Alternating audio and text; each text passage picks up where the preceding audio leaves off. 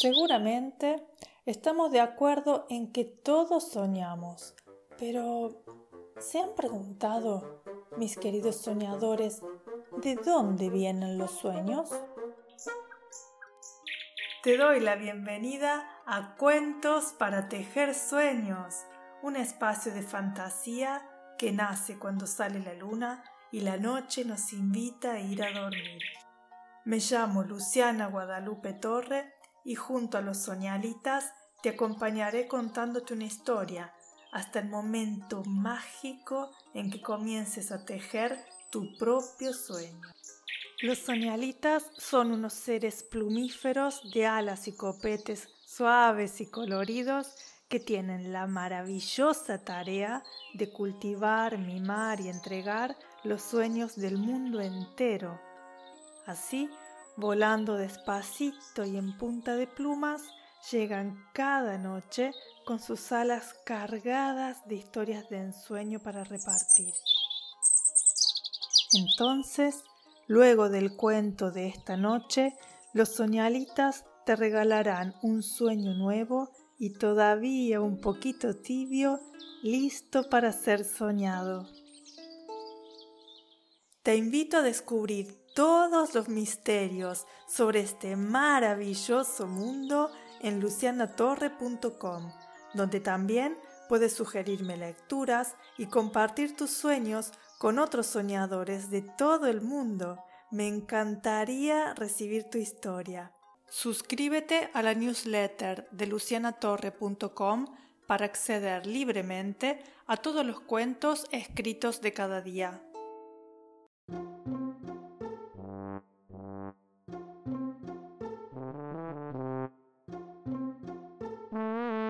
Señoras y señores, altos y bajitos, pequeños y grandes soñadores de sueños y sueñitos, el cuento que compartimos esta noche es de James Matthew Barry y se intitula Peter Pan.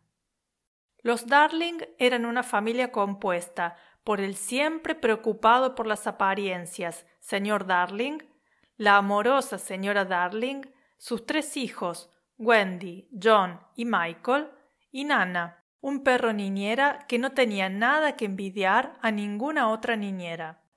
Wendy era la hermana mayor, y en sus sueños vivía historias de aventuras en las que aparecía un personaje llamado Peter Pan, un niño volador que vivía en la isla de nunca jamás. La señora Darling alimentaba la imaginación de sus hijos contándoles cuentos cada noche, sin saber que al propio Peter Pan le gustaba acercarse a escuchar los cuentos para luego ir a contárselos a los niños perdidos, con los que vivía en la isla de nunca jamás. Los niños perdidos eran los niños que se habían caído de sus carritos y nunca más habían sido reclamados. Peter Pan era su líder y se encargaba de protegerlos. Un día, Nana descubrió a Peter y fue tras él. Aunque el niño escapó, Nana consiguió atrapar su sombra y Wendy la guardó en un cajón. Pero algunos días después, Peter volvió con el hada campanita para recuperar su sombra. Sin embargo, una vez que la consiguió, no pudo volver a ponérsela y se echó a llorar. El llanto de Peter despertó a Wendy, quien tras oír su problema cosió la sombra de Peter a sus pies. Peter Pan quedó encantado de las habilidades de Wendy. Él le pidió que viajara con él y Campanita al país de nunca jamás, donde podrían vivir aventuras y ser la mamá de los niños perdidos. Entonces enseñó a volar a los tres niños con la ayuda del polvo de hadas de Campanita, y todos viajaron a nunca jamás. Durante el vuelo, Peter les habló de su enemigo Garfio, el malvado y cruel capitán pirata a quien Peter había cortado una mano. Luego se le había dado a comer a un cocodrilo, y desde entonces éste perseguía a Garfio por todas partes, ansioso por volver a probar su carne. Garfio había conseguido evitarlo hasta entonces porque el cocodrilo también se había tragado su reloj, y el continuo tic-tac, tic-tac lo avisaba de su presencia. casi habían llegado cuando los piratas de Garfio los recibieron a cañonazos. Peter Pan presentó a Wendy como una madre a los niños perdidos, que la recibieron con mucho cariño y alegría. Es que, aunque Peter no quería saber nada de madre ni de adultos, los niños perdidos estaban encantados de tener una. Wendy aceptó de buen grado su papel de madre, cuidando a los niños, dando medicinas, poniendo tareas, fijando normas, cocinando y contando cuentos. Y así pasaron felices bastante tiempo, viviendo las aventuras propias de una isla tan fantástica y comenzando a olvidar a sus padres y su pasado, en especial John y Michael. Wendy se acordaba más de ellos, y sobre todo pensaba lo que estarían sufriendo, pero estaba tan segura de que sus padres tendrían siempre abierta la ventana para recibirles con alegría el día que decidieran regresar, que no se preocupaba demasiado. Así fue pasando el tiempo hasta que una noche Wendy, temerosa por llegar a olvidar a sus padres y preocupada por lo que estarían sufriendo, decidió que debían volver a casa con ellos. Pero después de probar lo que era una madre, los niños perdidos no querían perder a Wendy y deseaban seguir estando con ella. Así que se le ocurrió la idea que sus propios padres los adoptaran a todos.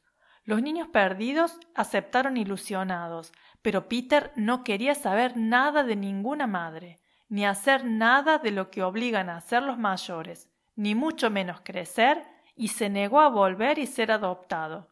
Así se despidieron y se marcharon. Pero precisamente Garfio había preparado su ataque ese día y preparó una emboscada para capturar a Wendy y a los niños, a quienes Peter no protegía porque estaba actuando como si no le importara nada que se marcharan. Garfio tenía todo tan planeado que pudo incluso llegar al escondite de Peter mientras dormía y envenenar su comida. Campanita descubrió lo que había ocurrido y comió ella la comida de Peter. La pequeña hada lo salvó de morir envenenado y estuvo a punto de morir ella misma. Pero un hada puede salvarse cuando los niños creen en las hadas. Y cuando se lee este cuento, siempre hay un niño que cree en las hadas y salva la vida de Campanita. En el barco pirata, Garfio ya había decidido tirar los niños al mar, haciéndoles caminar por un tablón de madera. Pero entonces se escuchó el tic-tac, tic-tac del cocodrilo y el capitán pirata se aterrorizó. Sin embargo, solo era un engaño de Peter, que acudía a salvar a Wendy y a los niños. Peter fue acabando con los piratas de uno en uno hasta conseguir la llave de los candados y liberar a los niños.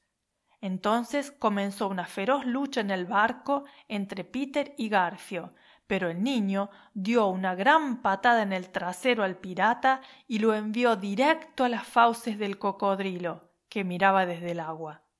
Gracias a la gran victoria, los niños se adueñaron del barco de los piratas y al día siguiente pusieron rumbo de vuelta a casa. En casa de los Darling las cosas habían cambiado. El señor Darling arrepentido de sus errores, vivía en la perrera de Nana y había jurado no salir hasta la vuelta de sus hijos, mientras la señora Darling, como pensaba Wendy, se aseguraba de que la ventana estuviera siempre abierta.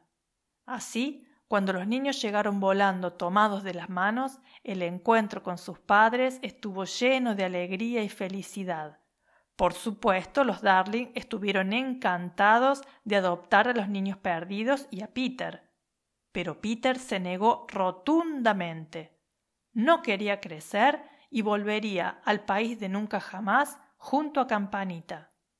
Pero antes de marcharse, prometió volver por Wendy y llevarla consigo una vez al año en primavera. Y colorín colorado, este cuento se ha acabado. Los soñalitas y yo te saludamos con un gran batir de alas y nos vemos en los sueños.